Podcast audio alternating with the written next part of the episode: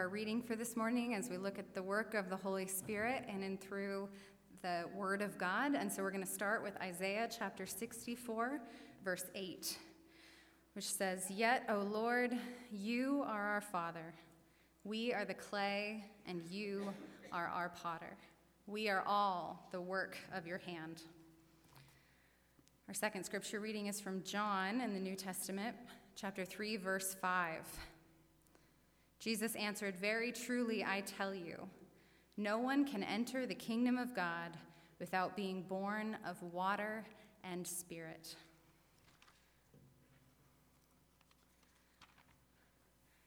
Now, from Romans chapter 8, verse 14 For all who are led by the Spirit of God are children of God. And from Galatians chapter 5, starting with verse 16 Live by the Spirit, I say, and do not gratify the desires of the flesh. And then verse 22 The fruit of the Spirit is love, joy, peace, patience, kindness, goodness, faithfulness, gentleness, and self control. This is the word of the Lord. Thanks be to God.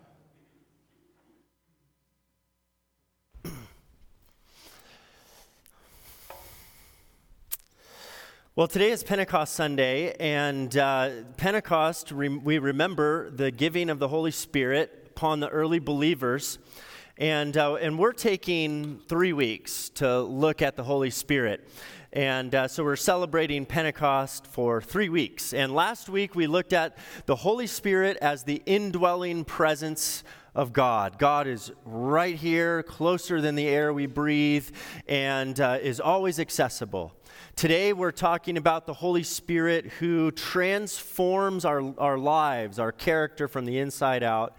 And next week, we talk about the Spirit who equips and empowers and sends us out into the world. And I want to begin today with the biblical image as we're looking at a variety of scripture passages. We're tracing some themes through the scriptures about the Holy Spirit. And so, this biblical image that I want to look at today is an image that's usually um, Um, in reference to God the Father. We usually think of God the Father in this way, but it's the image of the potter and the clay. The potter and the clay. When we think about the potter, we usually think about God the Father. In fact, that's how Isaiah mentions it. You are our Father, and we are the clay. But in our lives, the presence of God, the agency of God, the force of God working in us and through us, forming us, is actually the work of the Holy Spirit. So, really, it's the Holy Spirit who is the potter, and we are meant to be the clay um, in this imagery. We are yielding ourselves on the potter's wheel to be formed and shaped by God according to the purpose of God. And that's what we're going to talk about today. It's one of the most important roles of the Holy Spirit, how the Spirit shapes us.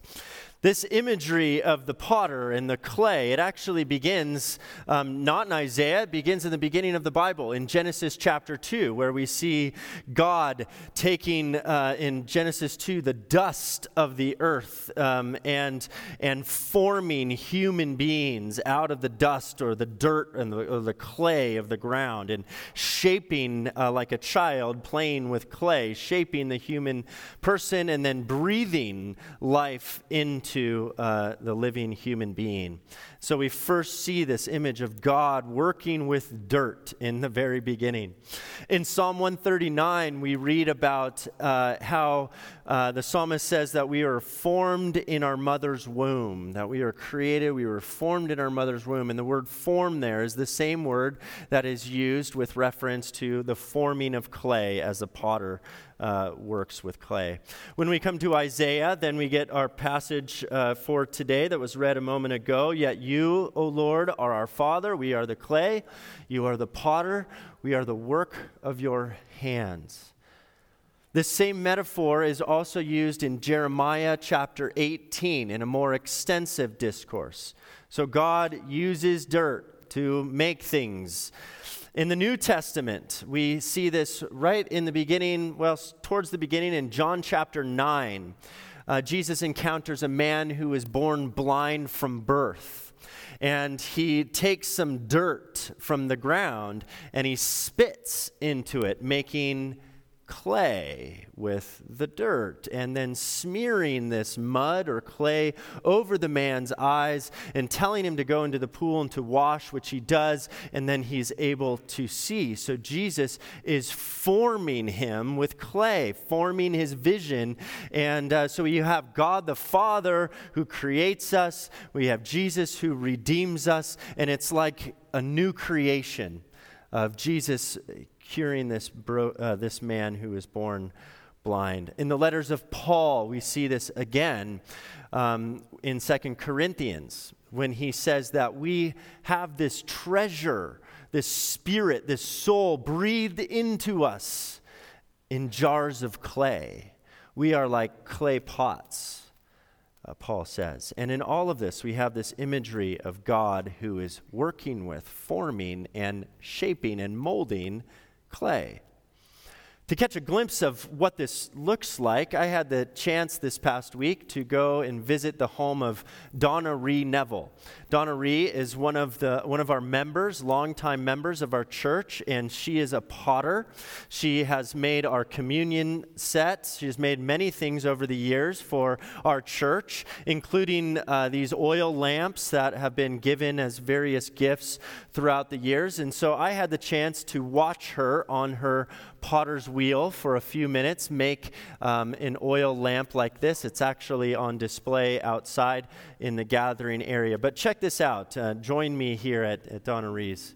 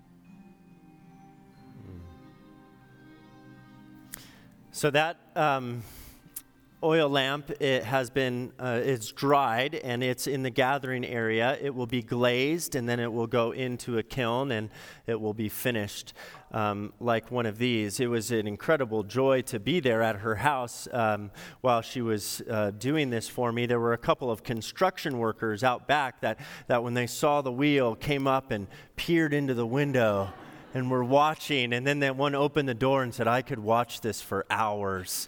It's very satisfying. There was one piece of clay that had some air bubbles that she was working with, and, and uh, it was taking a little bit of time. And I said, that, that clay looks like it might be a little stubborn. And she said, Yeah, it's stubborn. And I said, Yeah, I, I know what that's like. I can be a little stubborn myself.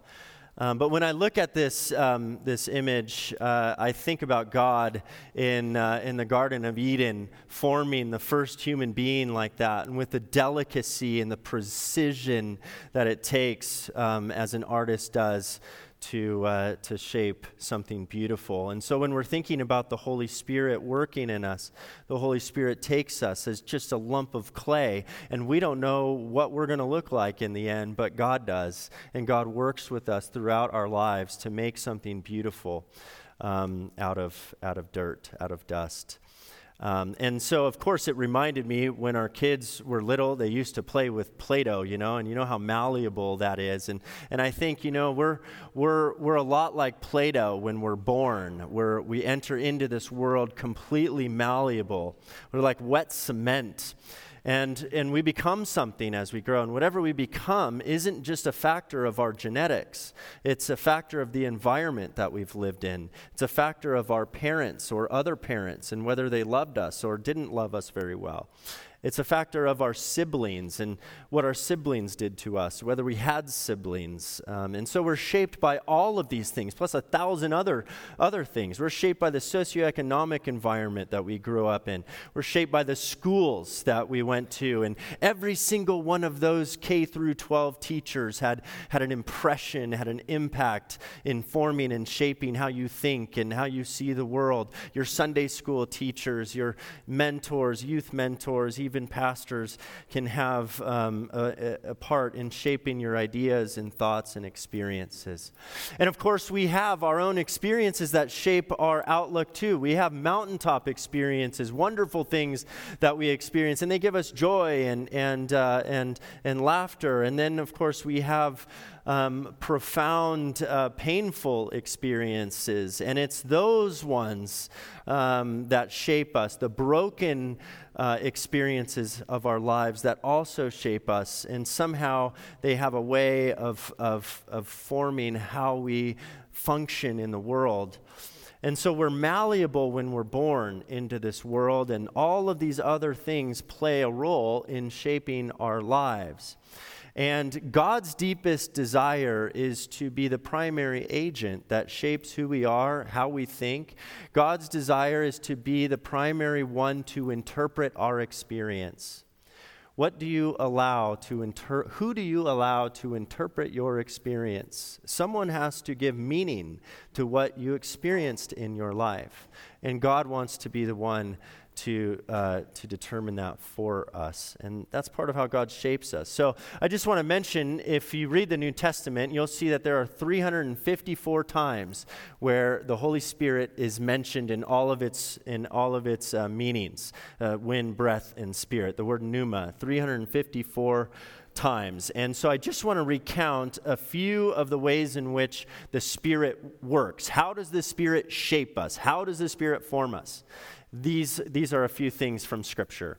The Spirit beckons us to God, the Spirit leads us to repentance and faith.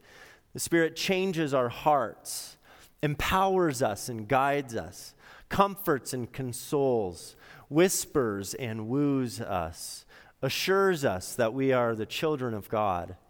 The Spirit convicts us and teaches us, fills us with joy and peace transforms us into the image of Christ, gives us gifts to minister to others, works through us to do God's work. Of course, the Spirit gives us the gift of faith and hope. New Testament scholar, and this just scratches the surface of what the Spirit does and how the Spirit works to form us in our lives. New Testament scholar Gordon Fee uh, wrote a monumental book where he just studied the Paul's letters and and uh, Paul's understanding of the Holy Spirit. It's 900 pages long. Um, and uh, just to summarize this, um, he's really trying to answer the question what does, what does it tell us about the Holy Spirit? And he says Paul's view of life in Christ is so thoroughly dominated by the Holy Spirit that the Spirit is the one essential ingredient necessary for the life that we have. We need the Holy Spirit, and we need to be aware of the Holy Spirit. One night in the ministry of Jesus, there was um, a man who was a religious leader named Nicodemus. He was a Pharisee, and he went to Jesus because he was drawn to Jesus and drawn to Jesus' teachings.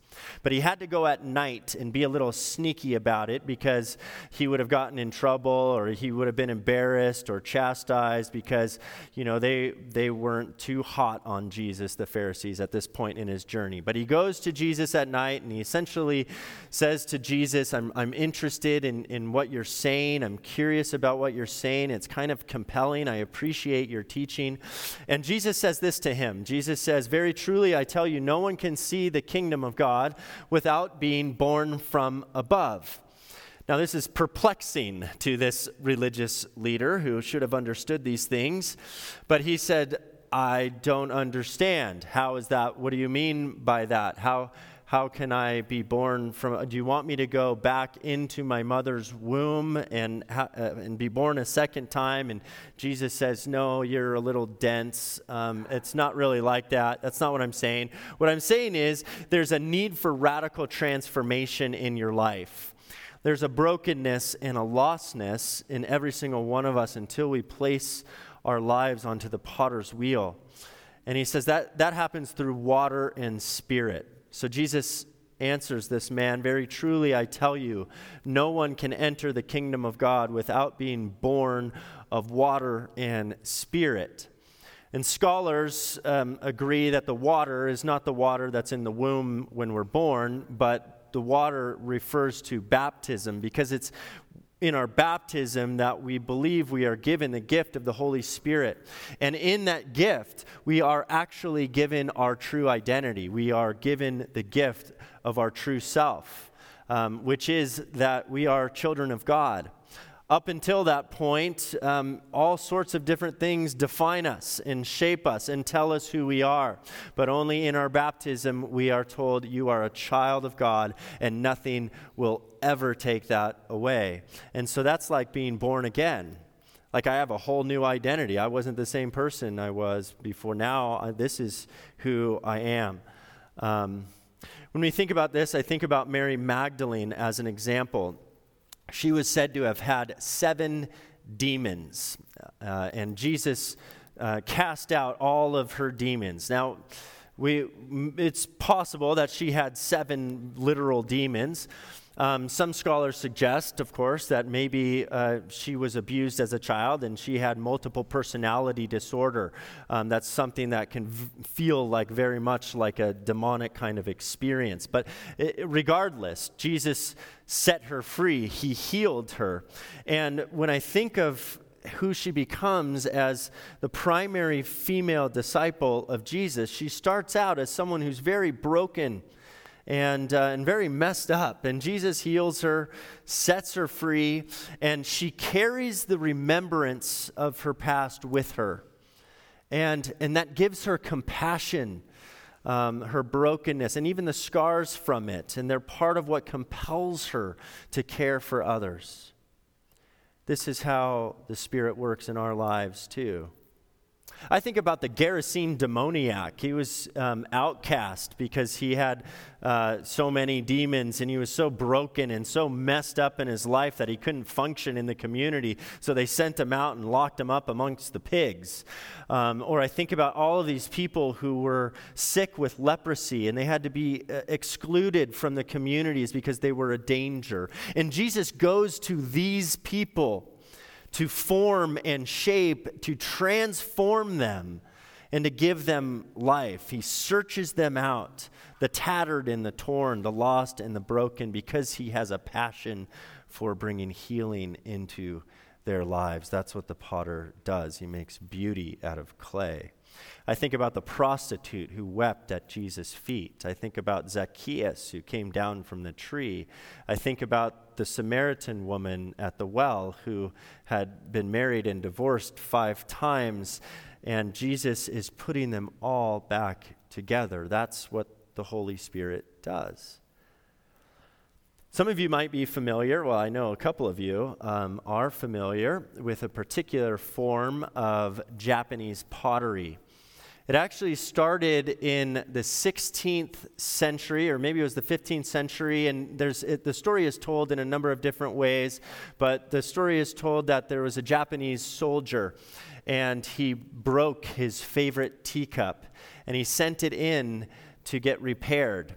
And, uh, and when he sent it in to, to get repaired, the, um, the, the person uh, thought, I wonder if we could take the brokenness and actually make it part of the piece, uh, make it beautiful, part of the beauty of the cup. And so the art is called kintsugi kintsugi. And it takes a broken pottery and it takes a, a, resin lacquer. And the artist or the potter will mix gold dust or silver dust into the lacquer and fill in the cracks with that gold dust. And so this is an example of that. And so it doesn't hide the cracks, but it draws out the cracks to show the beauty um, of, uh, of redemption, right? Of, of the broken cup. Um, it's an amazing it's an amazing thing. This is what god this is exactly what god does in our lives. It's what the holy spirit does with our pain with our brokenness with our wounds when we put our lives in the holy spirit's hands. I don't know what brokenness you have in your life. I can identify some of the brokenness in mine and there is a, another others that i can't yet identify but what I know is that God takes that and creates beauty out of it. If we would surrender, God will offer that brokenness to the healing of the world. And those very broken things um, that God has healed become the things that drive us in mission and ministry and in love for others. I wonder have you allowed God to use the brokenness that you've experienced in your life. Our tendency is to bury these things, to bury the wounds. But what would it look like to say, God, do something beautiful with that? This is how life works, how the Holy Spirit works. You may have uh, heard the hymn. It's a really old hymn. It's called Have Thine Own Way, Lord. It was uh, written by this woman here named Adelaide Pollard. Adelaide Pollard. She wrote this song. She was from Iowa. Um, Adelaide uh, loved the Lord. She had a, a, passion, but she had also experienced a bit of, of sorrow and hardship in her life. She had diabetes and she was young.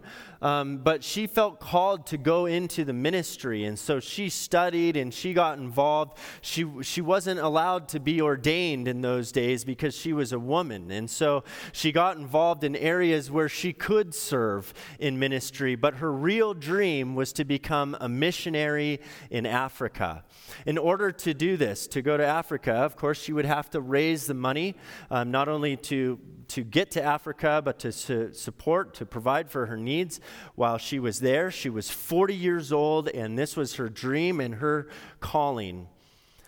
She eventually realized that she was never going to be going to Africa. She hadn't been able to raise the funds. Several years had, had gone by, and she couldn't raise the support from other people. Uh, some people, people seemed to not be able to see that, that this was something that she was called to do. And so she was devastated by this. Her hopes and her dreams were just shattered and crushed to the ground. It was 1902. And when she re- realized this, um, that this was the reality, she went to a prayer meeting. And when she walked into that prayer meeting, there was an elderly woman who prayed there. And this is what she prayed It really doesn't matter what you do with us, Lord. Just have your own way with our lives. Adelaide went home that night and she couldn't stop thinking about those words. Just have your own way uh, with, with us. And so she went home and she penned this hymn Have thine own way, Lord, have thine own way. Thou art the potter, I am the clay. Have thine own way, Lord, have thine own way. Wounded and weary, help me, I pray. Power, all power, surely as thine. Touch me and heal me, Savior divine. In the wake of her disappointment and devastation and shattered dreams came this. This is, this is the gold dust of Adelaide's life. Out of her brokenness, she offers herself. Do you know this? There's not a hymnal in the world that I've found that doesn't have this song in it. Dozens of artists have recorded this over the years. Over a billion Christians know this song, and it's all because she didn't get what she wanted. Uh, I wonder as you look over your life, are you growing? And I don't mean just growing in knowledge, but are you becoming more like Christ? Is your heart opening up to others? In Galatians 5, Paul talks about something called the fruit of the Spirit, and I'll close with this. He says this is what the Spirit wants to produce in us. Um, so, what is it that the, that the potter is forming the clay into? What does it look like? It looks like this love, joy, peace, patience, kindness, generosity, faithfulness, gentleness, and self control. And when I look over this list, that's what I want. I, I, want more of that. I want to be more of that next year than I am this year. And I can see that there are some areas where I, where I need to grow. Um, I could be more gentle. I could be more patient. I want to be more of those things. But I can't get there by trying hard enough, by trying harder. You don't try really hard to be patient. You surrender to the promise of God and know that everything is fine right? And so that is, that is the call uh, for us. This is where we find life, allowing the Spirit to work in us and daily saying, Here I am, have thine own way, Lord. Do with me in all of my experiences and all of my story, good, bad, and otherwise. Use it for your kingdom, your glory, and form us as a congregation and as people into something beautiful that brings glory and expands your kingdom in the world. In Jesus' name we pray. Amen.